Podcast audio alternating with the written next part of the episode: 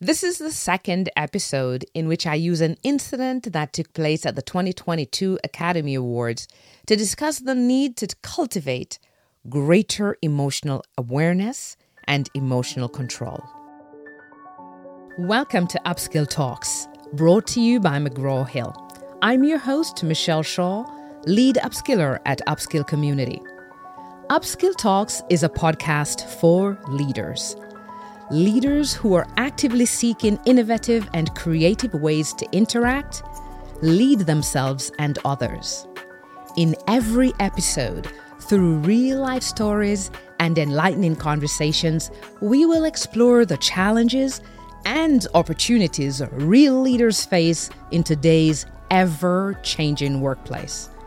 We will present you with real strategies for you to leverage your soft skills and produce transformative results. Thank you for joining me on this journey. Let us begin. You have the opportunity to design your emotional vision, your vision for how you manage your emotions. Establishing an emotional vision does require self awareness and a sense of direction. You have to determine the level of emotional awareness and control you want for yourself and use strategies to get there. One thing to do is to identify people whom you deem to be very emotionally aware to use as models for your designing process. Brainstorm the things you admire. Identify people who are not emotionally aware and do not demonstrate appropriate levels of self control. Brainstorm the things you want to avoid. What level of emotional awareness and control would you like to achieve? In the previous episode, I discussed the most talked about incident of the 2022 Academy Awards, where actor Will Smith walked onto the stage and slapped the host, Chris Rock, in his face in response to a joke centered around Jada Pinkett Smith, Will Smith's wife. I focused on Will Smith in that episode. In this episode, I focus on Chris Rock's response to the unexpected slap in his face.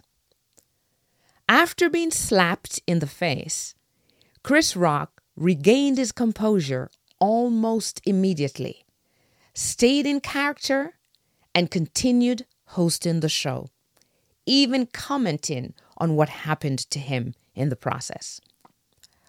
What would you do if you were unexpectedly slapped in your face? The outcome could have been drastically different if he didn't have the emotional control he displayed. The show must go on in spite of our emotions, whether that's on the academy stage, at work, at home, or anywhere else. But that's easier said than done, right? Would you have the courage to continue when slapped in the face unexpectedly? Emotional awareness recognizes that your emotions are real and they impact you and they impact others in real ways. And that's true for all of us. To establish your emotional vision, though, is to make the intention clear about how you want to think and act emotionally. Yet, there are only visions. So sometimes you will sh- fall short of these ideals that you set yourself, and you should make room for that. That's why one emotional need we have is the need to make mistakes and have the opportunity to correct our behavior. The first step in developing emotional awareness and control is to be able to identify your emotions. According to research done by Bradberry and Greaves, only 36% of people can identify the emotions they experience. Now, this suggests that up to 64% of us may struggle to complete this step in developing emotional awareness. So, clearly, you can't manage something you've not yet identified. So, this is a very important step and very worthy of your time. Do you usually express or repress your emotions? In what situations are you comfortable to express your emotions? In what situations are you more inclined to repress your emotions? In what situations do you feel particular emotions? What are some emotions you notice? When do you notice them? In stressful situations? In work situations? In intimate situations? When networking? When speaking or presenting? When traveling? Watching movies? Reading? When your family is insulted, threatened, harmed? When innocent people are abused? When animals are abused? When people are disloyal? When someone shouts at you, bullies you, ignores you, undermines you, disrespects you? When do you notice your emotions? And what emotions are you noticing? Think of various situations you're likely to find yourself in and simulate situations that others experience. Like the Academy Awards, simulate being in Will Smith's shoe, simulate being in Chris Rock's shoe. Try to imagine what that may feel like and what emotions you would conjure up and how you would approach it. And if you wouldn't approach it appropriately, then think about strategies that you would need to put in place in the event that you find yourself in a similar situation that you don't do the thing that you don't want to do. Reflect on your likely emotional state in various situations and use that information to help you strategize. What is the level of intensity of emotion that you feel in certain situations? What is triggering these emotions? What's underlying these emotions? What is the trauma? What is the underlying challenge? What are your emotional needs? Who is affected by your emotions? Who do you hide them from? Who do you open up to? What are the reasons you open up to some people and situations and close off to others? Loss of control is not a goal for anyone. I'm sure when Will Smith was on his way to the Academy Awards, he was looking forward to being on the big stage, hoping to win, celebrating his accomplishments, catching up with people. I'm sure he didn't plan to lose it, lose complete control at the Academy Awards and have the world talk about his inappropriate behavior.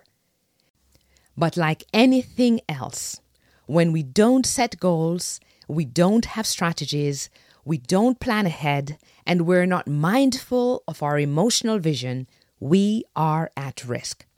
We need to decide how we get to those goals, those ideals, that vision. What values will we live by while we pursue our emotional vision? We will likely find it challenging to stay on track without strategies, and it will be very easy for others to drag us off course. Emotions do not define you. You define your emotions. Your goal is to be fully aware of your emotions and how they affect you in different situations. Then strategize to take control of your emotions whenever, wherever, and however they show up. You can't deny your emotions, so the trick is to know when to own your emotion and when to lease it and release it. Own emotions you desire and want to grow, like happiness. Lease and release negative emotions, like anger. Acknowledge your emotion, feel it, understand how you experience it, learn from it, and then release it. Do not hold on to negative emotions. As they go through your body physiologically, have a process to walk them out right after. I'm mindful that not everyone has the capacity to control emotions in the same way. Some people need extra support to do this. I'll offer some strategies, but if managing emotions is challenging for you, there are many supports available. Speak with your healthcare providers. In my book, Upskill, Soft Skills, and Professional Development Essentials, I share a four step framework for developing emotional awareness, which helps you become more purpose driven and better able to manage yourself. ISMS is an acronym that I use to outline the process to identify, strategize, manage, and share your emotions meaningfully and appropriately. It also offers an affirmation I steer myself. And this affirmation is to help you maintain awareness that you are in control of your emotions. You steer yourself. It's not the other way. It's not your emotions steering you where you do not want to go. We discussed the need to identify your emotions earlier as step one for emotional awareness.